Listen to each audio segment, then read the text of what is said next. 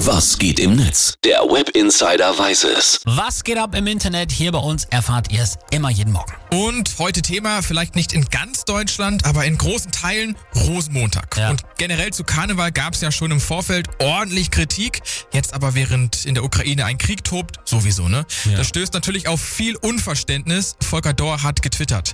Ich verstehe, dass sich Menschen aus der Realität zurückziehen in Bücher, Videospiele, Filme oder Katzenbilder.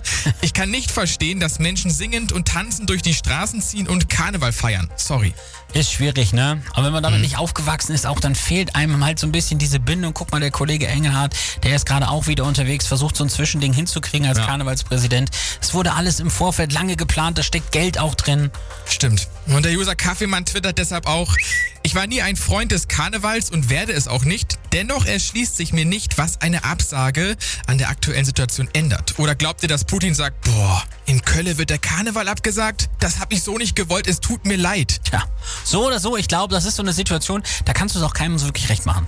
Glaube ich auch. Und es ist ja auch nicht so, als würde es den Jecken egal sein. Ne? Deshalb hat das Kom Festkomitee des Kölner Karnevals den Rosenmontagszug heute auch abgesagt.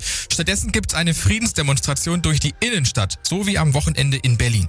Dazu haben sie geschrieben, ein unbeschwertes Feiern ist derzeit nur schwer denkbar, denn unsere Gedanken sind bei den Menschen in der Ukraine.